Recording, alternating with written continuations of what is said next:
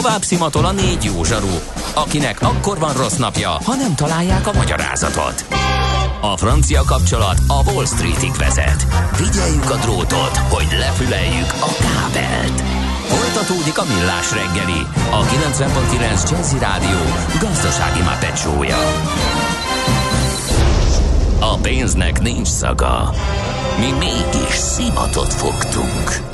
Ez továbbra is a Millás reggel itt a 90.9 Jazzy Rádióban, és továbbra is Mihálovics András van itt a műsorban. No, meg végül, de nem utolsó sorban Kántor Endre is itt van a műsorban. Jó reggelt kívánok én és a kedves hallgatóknak. 0 30 20 10 9 0 9 SMS, WhatsApp és Viber számunk is, ez meg lehet szórni bennünket mindenféle észrevétellel, akár Például mivel kapcsolatban? Kiber, kiberbiztonsággal kapcsolatban? stb. stb. Na, akkor e- ezzel a témával kapcsolatban, ami most jön is. Mi az IT? Információtechnológia, azaz informatika. Az IT azonban óriási üzlet is, mindennapjainkat befolyásoló globális biznisz. Honnan tudod, hogy a rengeteg információból mi a hasznos? Hallgasd a Millás reggeli IT rovatát, ahol szakértőink segítenek eldönteni, hogy egy S hírforrás valamely P valószínűséggel kibocsátott H hírének az információ tartalma nulla vagy egy. Hát képzeld el, kedves András, hogy ha tudod, ha nem tudod, bár szerintem tanulmányaid alapján ezt tudnod kell, mert volt egy ilyen Na, rész a tanulmányaidban, fél. amikor erről is szó volt. Van egy olyan, hogy Enisa, szépen magyarosan kiejtve, és van egy olyan magyar ember, akit az ENISA tanácsadói csoportjának tagjává választottak. Őt úgy hívják, hogy Virág Csaba, a Cyber Services Kiberkompetencia Központ vezetője egyébként, és itt van velünk virtuális stúdiónkba. Szervusz Csaba, jó reggelt! Sziasztok, jó reggelt nektek is és a hallgatóknak is. András nem figyelt, amikor volt ez a rész. De hogy, figyeltem, és, hogy, hogy mi az az Enisa, azt mondd el először. Mármint András vagy én? De nem, te, te mondd Először te, Csaba. és utána én visszamondom. Ez szokott általában lenni mostanság a felállás közöttünk. Rendben. Hát az, ugye az ENISA az a Európai Uniós Kiberbiztonsági Ügynökség, gyakorlatilag ezt az ügynökséget hozták létre ugye a tagállamok annak érdekében, hogy a tagállamoknak a kiberbiztonságát érintő munkát segítse, részben gyakorlati, részben pedig szabályzói környezet megteremtésére, gyakorlati segítségnyújtással mind a, a állami szinten, mind kritikus infrastruktúra üzemeltetői szinten, tehát a magánszektorban is, illetve az információ megosztásban, meg nyilván a rendvédelmi feladatokat is próbálja előre mozdítani. Tehát kiberbiztonság és kibervédelem együtt? Nem, itt nincs katonai vonal, tehát itt ez kifejezetten a kiberbiztonságra uh-huh. fókuszál. Oké, okay, tehát akkor nincs katonai Akkor vonal. most kérdezek még egy mozaik szó, az meg az ECHO. Az micsoda? egyre, egyre jobb helyzetbe hozunk téged. Mert hát Eniza, van Eniza ez, ez, ez az elsőnek a helyeskétése, és szerintem az ECHO-nak valószínűleg EXO lesz, vagy ECSO. Uh, igazából azon mosolygok, hogy szerintem túl lágyszívű voltunk, lágyszívek voltunk veletek a záróvizsga tételekben. Én Tehát is így érzem. találni még egy-két dolgot. A, az EXO, az a European Cyber Security Organization, az teljes egészében egy iparági kezdeményezés, ami egy úgynevezett szerződéses PPP konstrukció a European Commissionnal, ami arra hivatott létrejönni, ugye, hogy az iparági képviselők, ahol a KKV-któl kezdve a nagyvállalatokon keresztül, kormányzati képviselőkön át, régiós klaszterek, tehát gyakorlatilag mindenki, aki kiberbiztonságban érintett, az hallatni tudja a hangját, tehát egyfajta szervezetbe álljon össze, és ez a szervezet segítse tanácsokkal, útmutatásokkal, illetve saját munkát belefektetve az Európai Unió kiberbiztonságának a uh-huh. megteremtését, erősítését, akár az, hogy a pénzeket ugye jövőbeli fejlesztési pénzeket, uniós támogatásokat milyen területekre érdemes fókuszálni, akár úgy, hogy milyen szabályzói környezet hiányzik, mi az, amit az iparág szeretne látni. Uh-huh. Nyilván itt egy szoros együttműködés van az ENISA, az EXO, a Commission, illetve bármi egyéb szervezet között, akinek bármi köze van a kiberbiztonsághoz, illetve itt már azért mondom a kibervédelmet is, hiszen az EDA, ami a, a European Defense Agency, ami kifejezetten az Európai Uniós kibervédelmi feladatok, illetve kibervédelmi képességek fejlesztéséért jött létre. Az EXO-nak itt is van egy együttműködése, nyilván az ENISA-nak is van egy együttműködése az IDE-jel, de alapvetően azért jól elkülönített feladatkörök vannak aminek vannak közös halmazai. Oké. Okay. Mit Te fogsz vagy a... csinálni az Enizában? Várj, ezt akartam kérdezni. Először is gratuláljunk, mert hogy Virág Csaba az első magyar, akit az Eniza tanácsadói csoportjának tagjává választottak, és mint első és egyetlen magyar, te hol ülsz? A lengyelek mellé ültettek? Vagy hol, hol ülsz? Van ilyen kis Vagy az észtek mellé? Vagy hova? Van ilyen kelet-európai kontingens? Hát az a helyzet, köszönöm szépen a, a első, először is, az a helyzet, hogy az első meeting az Zoom meeting lesz, úgyhogy nem tudom, hogy a képernyő rendezés az hogyan fogja befolyásolni. ABC sorrendben, csatlakozási sorrendben, vagy pártpreferencia, vagy országpreferencia szerint nem tudom.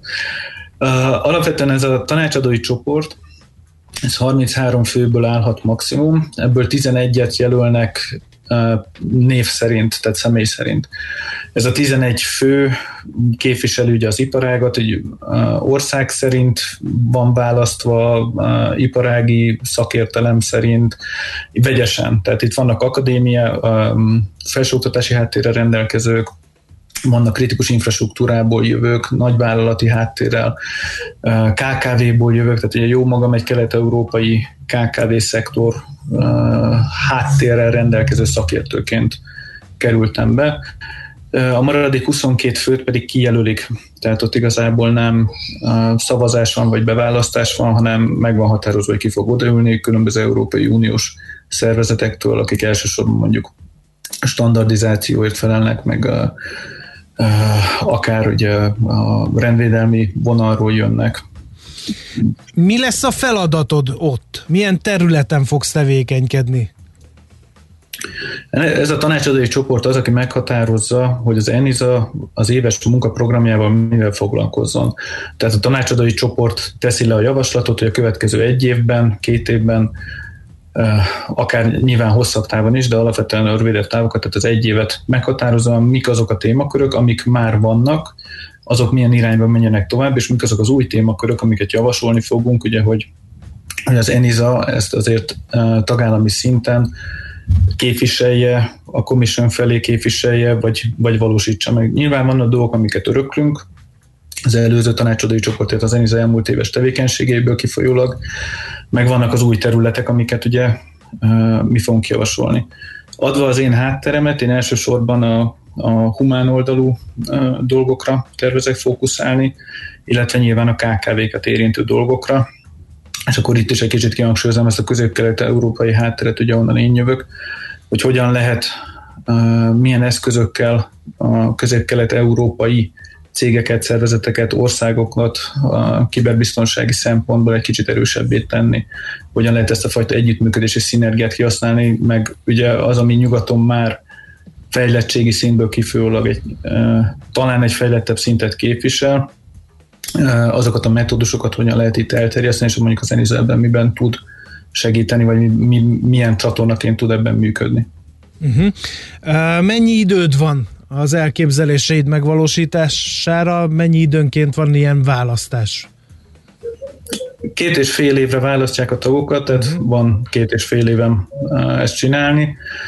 Ezzel párhuzamosan viszont ugye miután az Exo-ban is eléggé tetemes szerepet vállalok, illetve vannak még egyéb pozíciók nálam, ezért remélhetőleg ezeknek a különböző szervezeteknek és a pozícióknak a szinergiáját tudom megfelelően aktivizálni annak érdekében, hogy ezek a célok megvalósuljanak.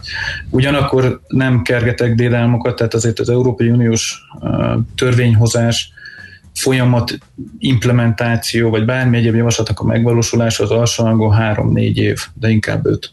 Tehát bármi, amit most elindítunk, bármilyen kezdeményezés, az valószínűleg nem a következő két és fél, fél évben fog véglegesedni. Ebben az ügyben nem próbáltok valahogy fel pörgetni az eseményeket? Ezt azért kérdezzük, mert ugye a Endrével tanultuk, hogy ennél a kiberbiztonsági problémáknak a, a megjelenése és manifestálódása jóval gyorsabban végbe megy. Tehát ha mondjuk most a, az ügyvezetők elleni célzott e-mail támadások elterjedését nézzük, ami most egy sláger téma, ha öt év múlva lépünk fel ellene, az az alatt elég sok százmillió, hanem milliárd eurót tudnak kitalicskázni a gyanútlan ügyfelektől. Ebben teljesen igazad van, és ezt jól látod. Azt is tanultátok, ugye, hogy a technikai típusú problémák azok a kiberbiztonsági kockázatoknak a elhanyagolható, nem a elhanyagolható, csak a, a kisebbik százalékát teszik ki, és ugye az embereket érintő kockázatok azok, amik teljesen túlsúlyban vannak minden más problémakörre szemben. Uh, ahhoz, hogy ezeket, tehát a, például az Enizának ugye a tevékenysége benne van az évenkénti megrendezett európai kibergyakorlat, ez a European Cyber Security Challenge, ez minden évben októberben van, ugye a European, az Európai Kiberbiztonsági Hónapban.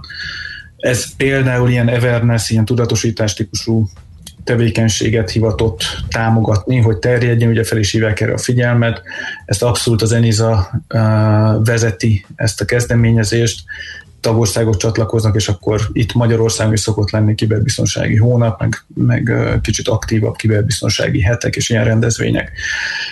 Ennél túlmenően, tehát mondjuk akár egy technikai megoldásnak az elterjedése, az már nyilván egy olyan szintű lebontása az egésznek, hogy melyik szervezet hogyan tud védekezni mondjuk egy ilyen cégvezetőket érintő támadás ellen, az már sokkal összetettebb a hosszú távon a megoldás, és uh, ugye ez, ami hozzám azért egy uh, testezállóbb téma, én igazából ebben látom a jövőt, ugye hogyha az embereknek a tudatosítása, vagy a, az emberek hozzáállását az oktatási rendszerekben való kiberbiztonsági aspektusok elterjedését, elterjesztését meg lehet valósítani, akkor egy sokkal felkészültebb társadalmat kapunk. Viszont ahhoz, hogy ezt meg tudjuk valósítani, ismerni kell, hogy az Európai Unióban az oktatás az tagállami szinten dől el. Tehát sem az ENISA, sem a Commission, sem senki nem tud olyat csinálni, hogy rákényszeríti akár Magyarországra, Lengyelországra, Olaszországra, vagy bárkire, hogy na, holnaptól a tananyagaitokban 10%-ban, 5%-ban ilyen meg ilyen uh,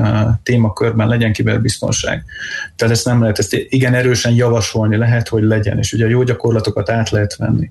Nyilván a problémát mindenki észrevette, viszont vagy felismerte, viszont ahhoz, hogy a megoldás elterjedjen, ahhoz egyfajta rugalmas hozzáállás kell, ahol ugye különböző érdekek nem feltétlenül ezt támogatják. Tehát nem tudjuk minden egyes egyetemi ö, oktatónak ö, egyesével elmondani, hogy, hogy igenis az ő tananyagában is fontos legyen, lenne, hogy valahogyan megjelenjen a kiberbiztonsági aspektus, még akkor is, hogyha ő mondjuk ápolónőket képez. Mert az ápolónők ugye meg személyes adatokat kezelnek, vagy a menedzser képzéseken legyen ugye kiberbiztonságot érintő menedzsment szempontú képzés.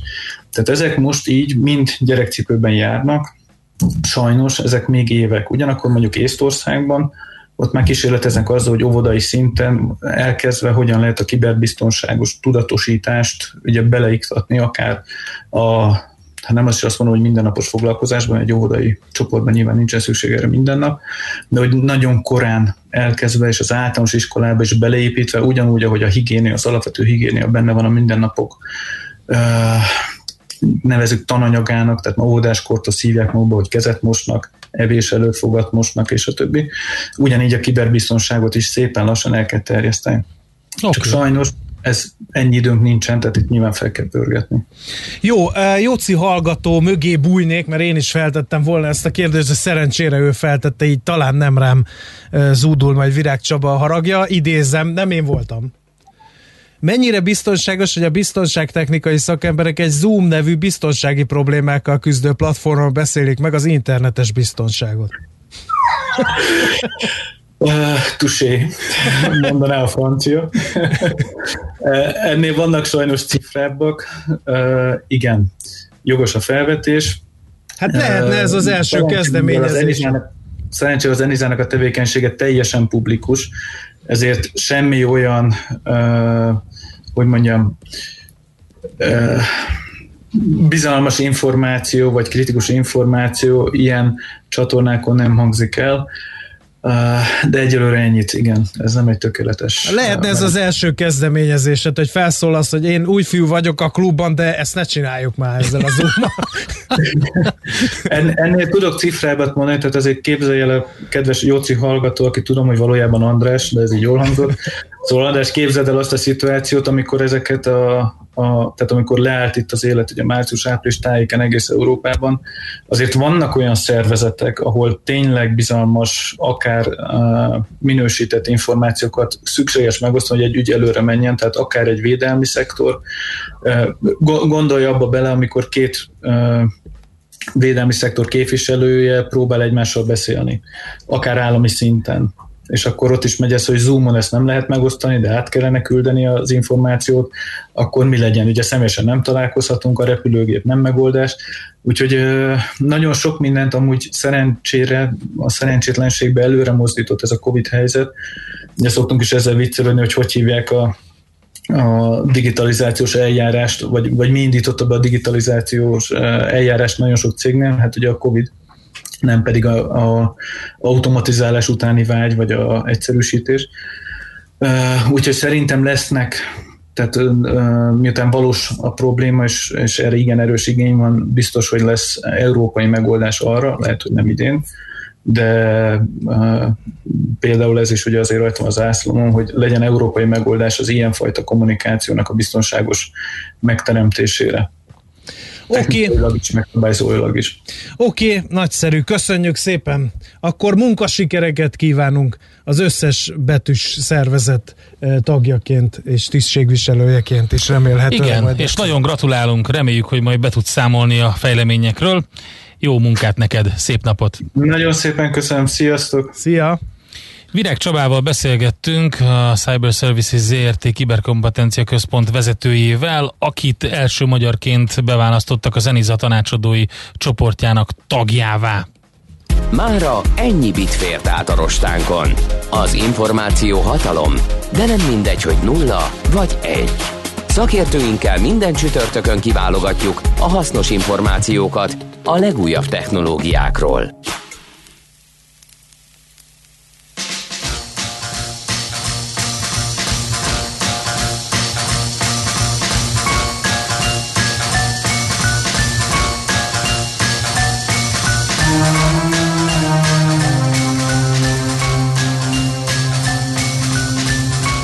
Life is hard, and so am I. You'd better give me something so I don't die.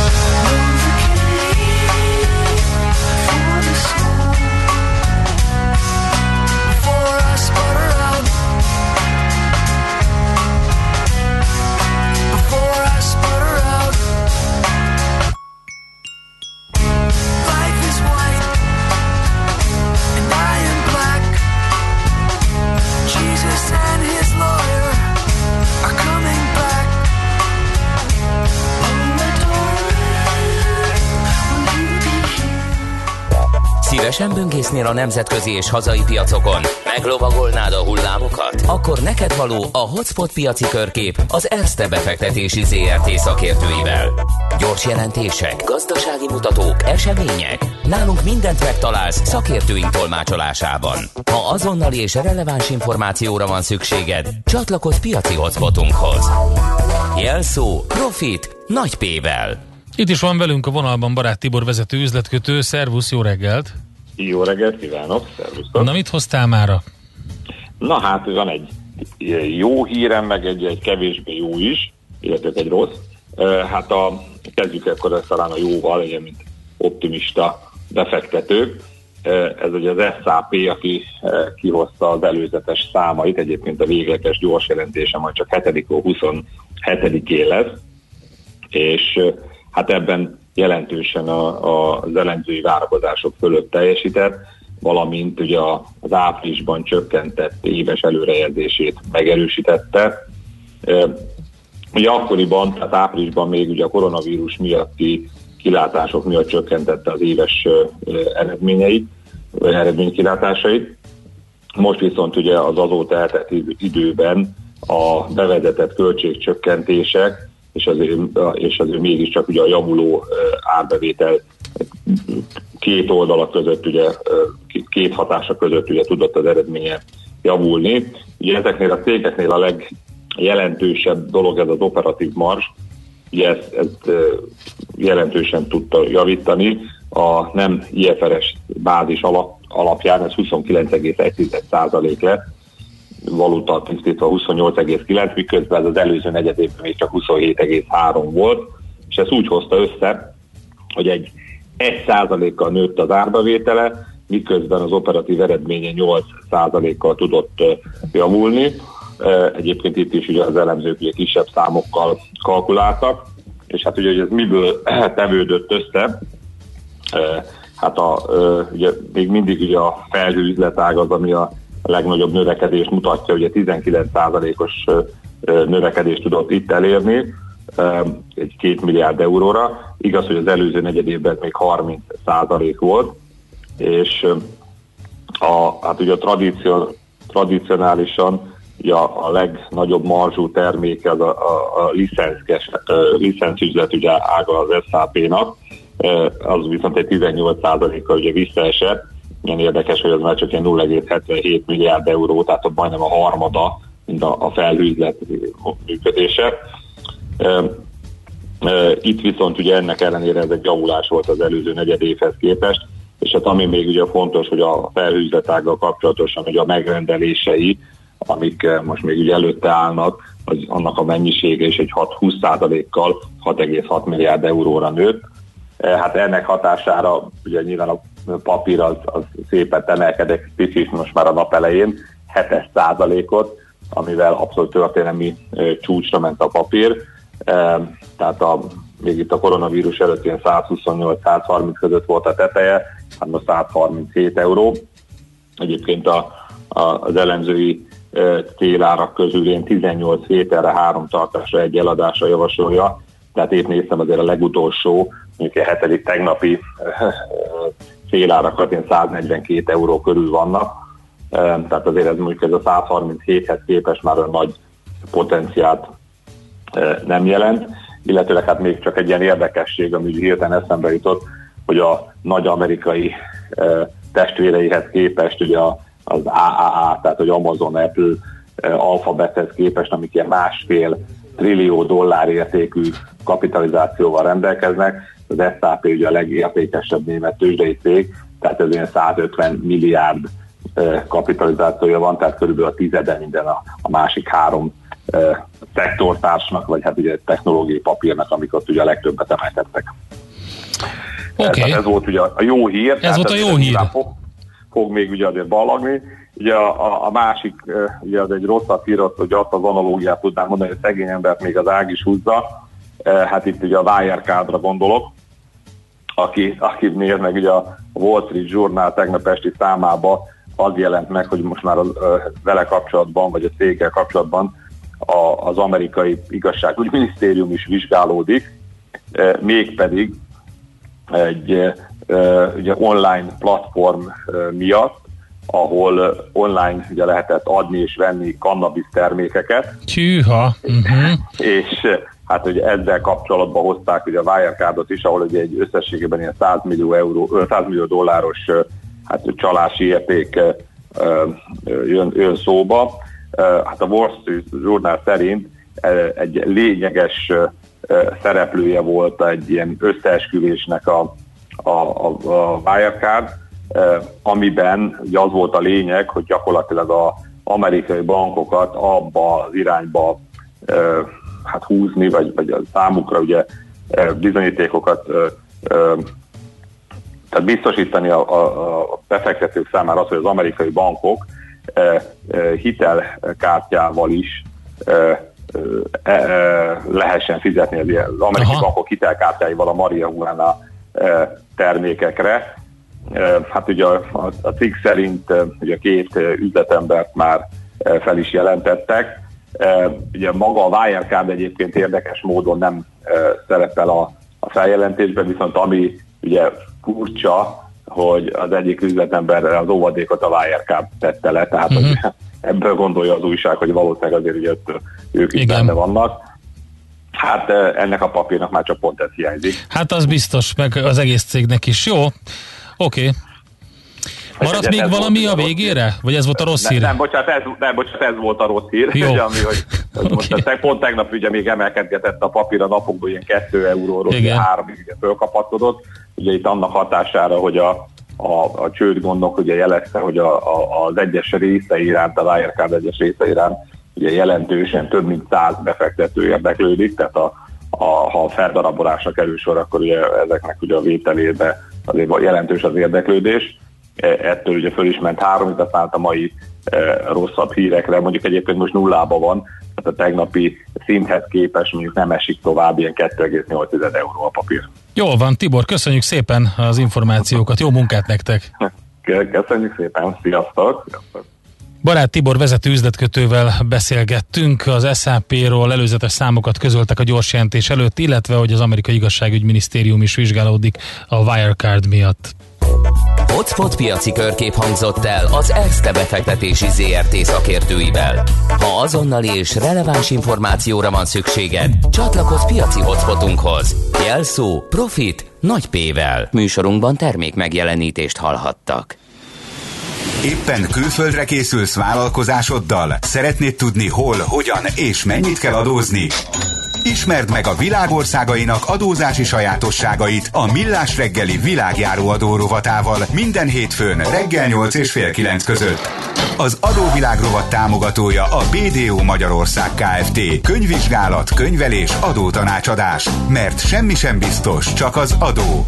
Valahol még az sem. Rövid hírek a 90.9 Jazzin. Januártól bizonyos kivételekkel a kereskedők kötelesek lehetővé tenni az úgynevezett elektronikus fizetést. A pénzügyminisztérium pénzügyekért felelős államtitkára a Magyar Nemzetnek elmondta, a parlament által múlt héten elfogadott módosítás megköveteli a kereskedelem online kasszát használó szereplőitől, hogy garantáljanak készpénzmentes fizetési lehetőséget. Szóba jöhet a bankkártyás vagy telefonos fizetés elfogadása. Megfelelő az is, ha a kereskedő az azonnali banki átutalás lehetőségét kínálja fel, illetve hogy a fogyasztó telefonja segítségével utalja át a vételárat. A bankkártyás vagy elektronikus fizetés lehetővé tételét azon üzletek számára írták elő, ahol online pénztárgép működik. A nagy budapesti atlétikai létesítmény miatt újabb gátat építenek a Csepel-szigetnél, és átalakítják a Ráckeve soroksári Dunaágat is. Az egyik helyen egy kis védmű miatt, a másik oldalon egy kajakkenupálya miatt kezdődhet a természetkárosítással járó beruházás, olvasható a népszavában. A környéken a vízmű szolgálati lakásai vannak, ahol többnyire nyugdíjazott árvízvédelmi szakemberek laknak.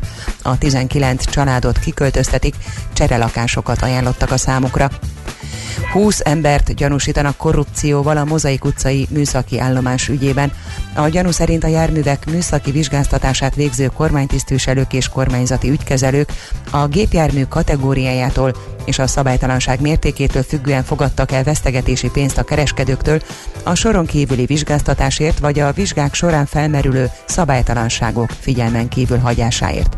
Így naponta több tízezer, esetenként akár 100 ezer forinttal gazdagodtak. Az ügyészség 12 ember őrizetét rendelte el. Ausztria könnyebben túljutott a koronavírus járvány okozta válságon, mint más országok, ugyanakkor tisztában kell lenni azzal, hogy a veszélyt még nem sikerült elhárítani, jelentette ki az osztrák kancellár. Sebastian Kurz kiemelte, utoljára április közepén lehetett olyan magas betegszámokat látni, mint amilyeneket mostanában tapasztalni. Jelenleg elsősorban a regionális gócpontok felszámolására helyezik a hangsúlyt, és mindent megtesznek, hogy a járvány ne terjedjen el futótűzként. Újítással készülnek a szervezők az augusztus 1-i 38. Lidl Balaton átúszásra. Idén a klasszikus 5200 méteres táv felét is lehet teljesíteni. Ennek mezőnye a célból a Balaton-Boglári Platán strandról indul, a résztvevők beúsznak 1300 métert, majd visszafordulnak, és azonos pályán érnek célba a Révfülöpről átúszókkal. Az átúszást mindkét távjára július 15-én indul az előzetes jelentkezés. Vízi mozi nyílik Párizsban. Az Index azt írja, július 18-án rendezik meg az első vízi mozit a Szajna partján, ahol elektromos csónakokból lehet nézni majd a Szabad úszók című francia filmet. Az esemény ingyenes lesz, viszont csak 38 hely van, így a jelentkezők között sorsolni fognak. Kína egyre több tartományát sújtják pusztító árvizek, miután 50 éve nem tapasztalt mennyiségű eső esett június eleje óta. Ráadásul Hupei tartományban földcsúszamlás is volt, a sárlavina lakóházakra zúdult, jelenleg is keresik az embereket. Japánban közben a délnyugati területek után most az ország középső részét öntötték el az árvizek. A földcsúszamlásokban mintegy 60 ember halt meg, a víz itt is lakóházakat, utakat rongált meg. Ragyogó napsütés várható fátyol felhőkkel az északi határszélen előfordulhat zápor, zivatar, 26 és 32 fok között alakul a hőmérséklet. A hírszerkesztőt Szoller Andrát hallották, friss hírek legközelebb fél óra múlva. Az időjárás jelentés támogatója a Software van Hungary Kft. A felhőszolgáltatások szakértője. Software van. Felhőben jobb. Budapest legfrissebb közlekedési hírei, itt a 90.9 jazz Budapesten helyszínelnek még a Mester utcában kifelé a Könyves Kálmán körút előtt. A a haladás a Clark Ádám térre és a Szél Kálmán térre vezető utakon, a Nagykörúton a nagyobb csomópontok közelében, az Üllői úton szakaszonként befelé. Az M3-as metró felújítása miatt az Üllői úton szakaszos és időszakos sávlezárásra kell készülni a Könyves Kálmán körút és a Kálvin tér között, illetve időszakos félpályás lezárásra a Baros utcában, a Szabó Ervin tér és a Szent Király utca között. A Váci úton sávlezárás nehezíti a közlekedést kifelé a nyugati térnél a felüljáró mellett, a Szent István körúton pedig a nyugati tér előtt a belső sáv nem járható az M3-as metró felújításával kapcsolatos munka miatt. Pongrász Dániel, PKK Info. A hírek után már is folytatódik a millás reggeli. Itt a 90.9 jazz Következő műsorunkban termék megjelenítést hallhatnak. Kősdei és pénzügyi hírek a 90.9 jazz az Equilor befektetési ZRT szakértőjétől.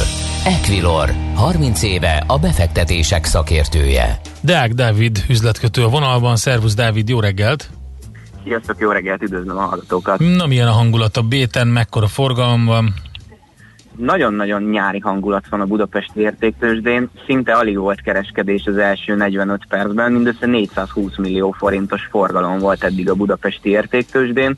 A Bux Index most 3,1%-os mínuszban 35.818 ponton áll, Um, és igazából a blue chipeink közül is mind a négy enyhe csökkenéssel kezdi a napot, az OTP 0,4%-os mínuszban 10.880 forinton, a MOL 0,3%-os mínuszban 1860 forinton áll, a Richter fél százalékos csökkenéssel kezdi a napot 6660 forinton áll, és a Telekom árfolyama nem változott a tegnapi zárás óta, 381 forinton kereskedik mindig. Uh-huh. Iránykeresés van?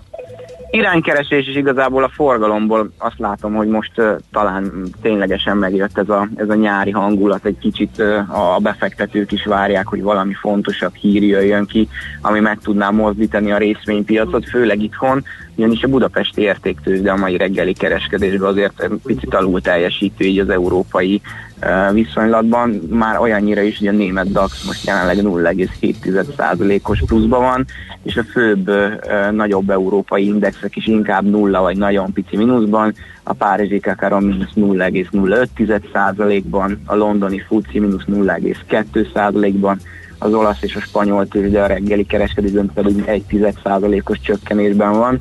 Mondhatjuk azt, hogy a a budapesti értéktőzsdén a forgalom, alacsony forgalom mellett még, még az, az iránykeresés sem annyira e, pozitív. Jöhet valami, ami változtathat ezen a pudingon, ami jelen pillanatban a parketten tanyázik? Én azt gondolom, hogy most itthon nem. Uh-huh. Uh, igazából nincsenek olyan fontos uh, makrohírek, amelyek a hazai kereskedést uh, befolyásolhatják. 14 óra 30 perckor magyar idő szerint fogunk látni adat munkanélküliségre vonatkozó adatokat az Egyesült Államokból, de én nem gondolom, hogy igazából a, a budapesti értéktősdén ez bármilyen ö, hatással lenne a részvénykereskedésre, talán egy picit a deviza árfolyamot fogja tudni mozgatni. Uh-huh. Hogy is áll a forint?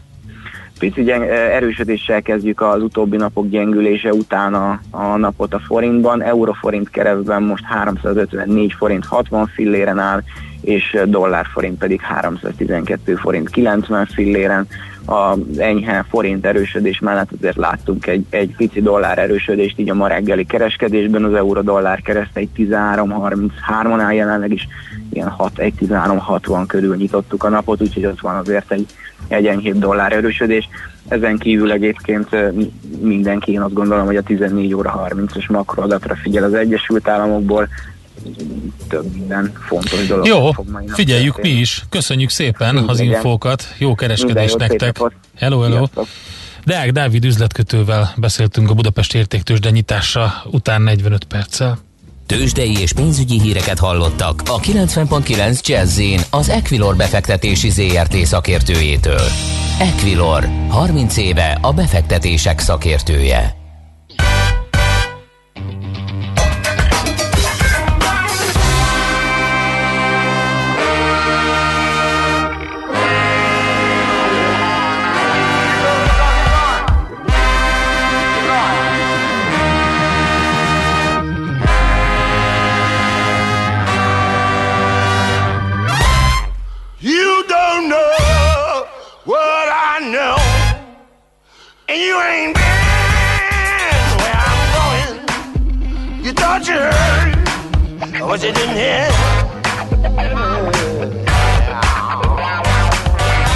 I will die to death. I will die to death for what I believe of seven woods. I'm willing to die to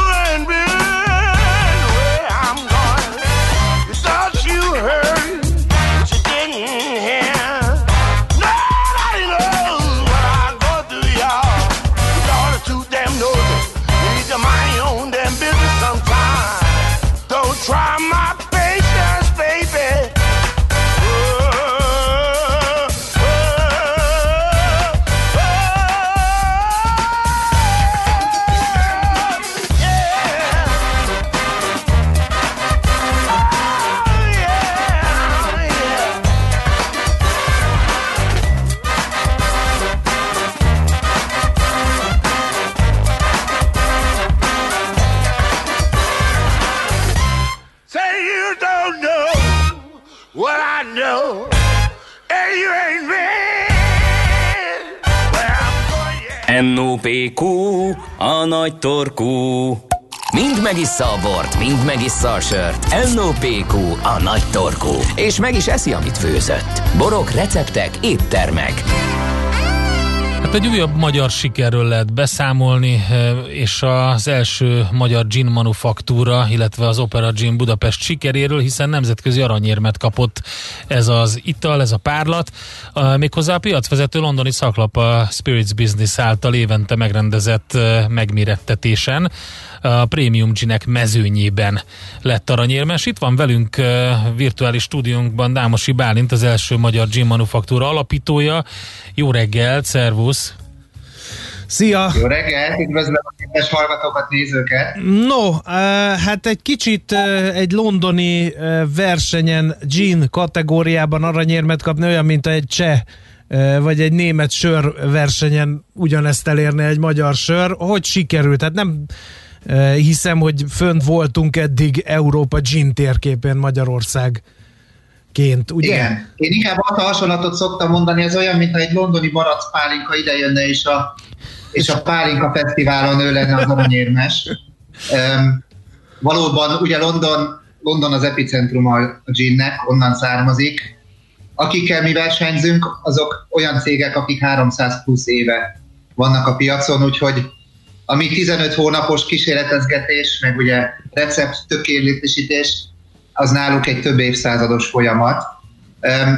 Ettől függetlenül azt gondolom, hogy ez mutatja azt, hogyha valaki nagyon elhivatottan csinál valamit szenvedéllyel, akkor, akkor még ilyen nehéz megméretetésen is, is sikereket lehet alatni.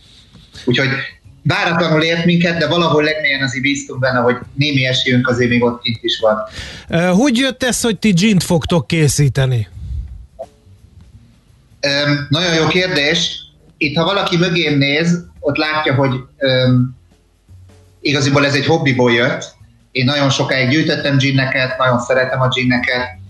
Um, kicsit ugye a borok is érdekeltek, de igaziból egy ilyen három-négy éve rájöttünk, hogy Magyarországon nagyon sok bor van, viszont ugye egyre inkább a gin is központba kerül, Ugye gin reneszánszról beszélnek most már egy jó pár éve Nyugat-Európában, és akkor elkezdtünk utána nézni, hogy ezt nálunk lehet-e csinálni, a jogszabályi keretek megengedték, sokan nem tudják, hogy mi boróka nagyhatalom vagyunk, ugye régen a boróka párnak az egy abszolút alapvető magyar párinka volt, hát és akkor egyik követte a másikat, vettük az akadályokat, rendeltünk egy nagy lepárlót, megkaptuk az engedélyt, berendeztük a kis főzdénket, hát és a vége az, az ugye tegnapi hír, hogy, hogy a nemzetközi piacon is azt mondták, hogy ennek volt értelme. A lepárlót azt hogy rendeltétek? Volt, elég sok típusú van a piacon. Kinéztél egy olyat, ami szerinted nagyon jó volt, vagy, vagy, egy, vagy egy olyan márkához fordultál, hogy na azt, azt a márkát azt hogy csinálják? Mi volt a metódus? Igen. Ugye nekünk egy kicsit az volt a koncepció, amikor kifejlesztettük a gint, hogy, hogy azt gondoltuk, hogy még egy századik teljesen klasszikus, hagyományos London Dry Ginnek a piacon igaziból nem sok keresni valója van, nagyon terített a nyugat-európai amerikai piac. Mi inkább azt akartuk elérni, hogy egy kicsit a gin mutassa azt, hogy, hogy honnan is származik, szóval, hogy a Kárpát-medencében készül. Emiatt mi mindenképpen hazai lepárlógyártók között néztünk körül, és itt a hagyó spiritet találtuk meg, mint szerintünk a legkomolyabb pálinka főző gyártó, és vele együtt egy kicsit átterveztük, átszabtuk a gépet, ugye mégis a gin az nem teljesen ugyanaz, mint a pálinka, de alapvetően a, a ginünk egy pálinka, egy átépített pálinka lepárlóval készült. Én azt gondolom, hogy ez az ízében is egy kicsit megjelenik. Ugye a pálinka készítéshez olyan gépek kellenek, amik a zamatokat egy kicsit jobban átadják, ugye mégis gyümölcspárlat készül vele. Talán ez is közrejátszott, hogy azt mondták kint a londoni bírák, hogy ezért ez egy egyedi, nagyon zamatos és, és finom ízű gin. Akkor lehet azt mondani, hogy megteremtődött a magyar gin arhetípusa? Ez a jellegzetes Hungarian gin lehet egy új kategória. Vagy Budapest dry gin? Van, egy, van most már ilyen? Igen. Ugye mi magunkat úgy nevezzük, hogy a Budapest dry gin, ugye Budapesten is készül a termék, Újpesten a, a főzdékben. Érdekes a főzde, mert egy ilyen bár rendezvény, kis rendezvény központtal összekötött főzde, úgyhogy, úgyhogy sok rendezvényt is tartunk kint kóstolókat, csapatépítéseket, egy ilyen nagyon gyönyörű interaktív eh, este szokott lenni.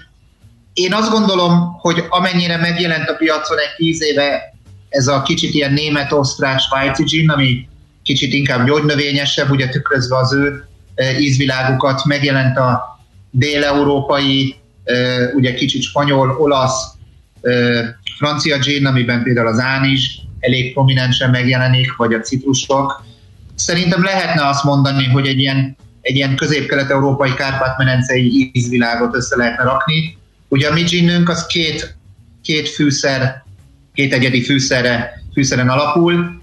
Egyrészt tihanyi levendulát használunk, ami inkább az illatában jelenik meg, másrészt Kelet-Magyarországról mákot használunk, ugye az egyetlen gin vagyunk jelenleg, ami, ami mákot is használ, ez egy nagyon egyedi dolog, zárójel kinyit, a londoni bírák azt, azt írták a bírálatban, hogy nagyon tetszett nekik a finom étcsokoládés tetszettek az étcsokoládés jegyek. Nem vagyok benne biztos, hogy ők nem a mákot érezték, csak nem tudták, hogy az pontosan mi. Hát ott nincsen Most nagy hagyománya a mákfogyasztásnak maradjunk annyiban, úgyhogy meglethette őket, igen.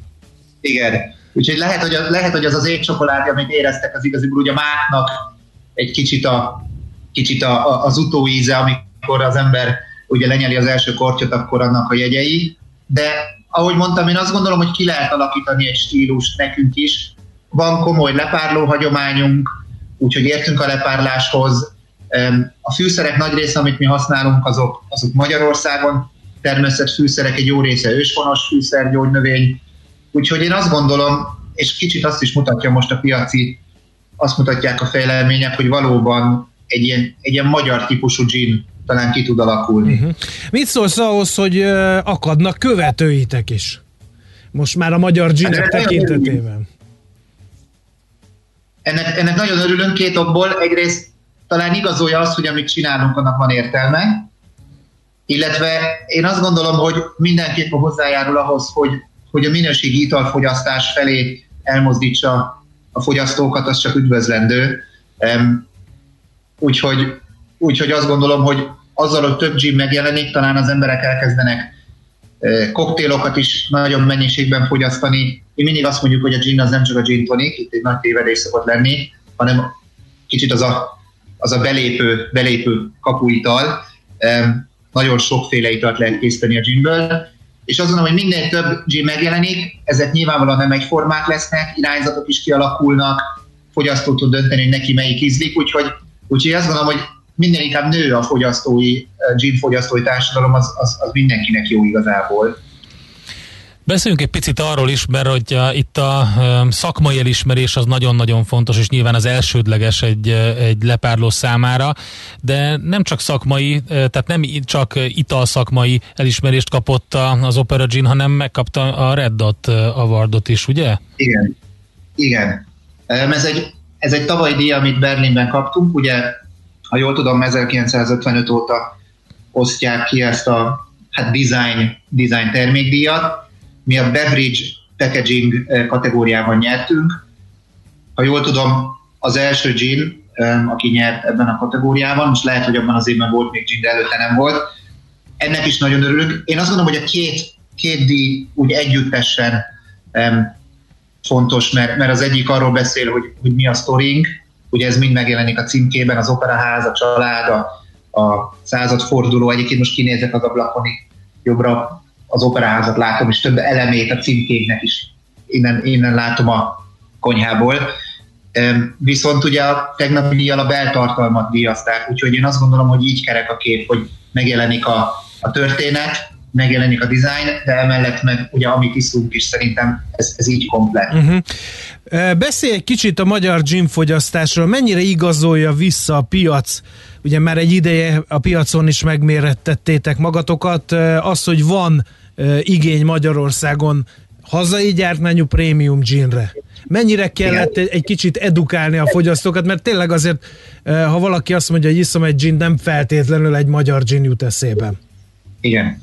Én azt gondolom, hogy a folyamat az, az jóval korábban kezdődött, és nem is a ginnál. Ugye alapvetően egy elmozdulás van a, a prémium hazai, lokális kézműves felé, nevezzük, ahogy akarjuk, ugye tudjuk, hogy körülbelül miről beszélünk, ez nem csak a ginben, meg nem csak a spiritetben jelent meg, hanem ugye a sörben nagyon tetten érhető.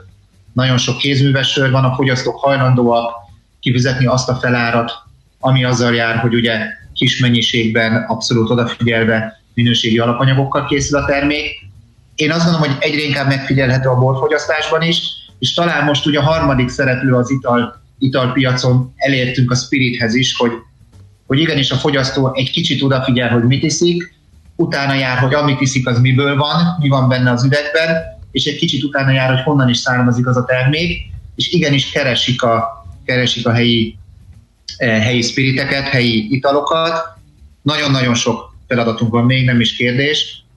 Mindig szoktam mondani, mondani példaként, hogy ugye céges rendezvényeket is tartunk ki a főzdében, általában nagy, nagy multicégek felsővezető jönnek hozzánk csapatépítésre, meg, meg board meetingeket tartanak, és mindig meg szoktuk kérdezni, hogy hívott már száraz martinit és negrónit, ugye a világ két, két legtöbbet fogyasztott koktélja, és általában alig jelentkeznek. És ugye ez azért mutatja, hogy, hogy azért nekünk még nagyon meg kell ismertetni a fogyasztókkal, hogy igaziból ez az egész spirit világ, koktélvilág, ez miről szól. Nagyon örülünk, hogy, hogy a gin tonic az egyre inkább elterjed, az emberek itt is kísérletezgetnek, tonikokat próbálgatják, kóstolgatják, garnisokkal játszanak, de, de ahogy imént mondtam, a gin az igazából a koktélokban mutatja meg a, a sokszínűségét, meg a, meg a változatosságát. Úgyhogy szerintem hosszú áll előttünk, de, de jó pályán vagyunk mindenképpen. Oké, okay. nagyon szépen köszönjük a, az információkat, a bejelentkezést, és gratulálunk a díjhoz. További sok sikert akkor ezen az úton. Én, én köszönöm, és üdvözlöm a hallgatókat kellemes gymfogyasztást mindenkinek. Köszönjük szépen, jó munkát nektek, szervusz!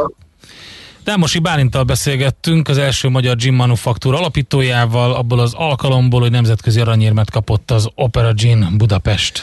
Egy szóviccel zárjuk a beszélgetést, ha Aladin a lámpásába tonikot önt, akkor az gin tonik lesz?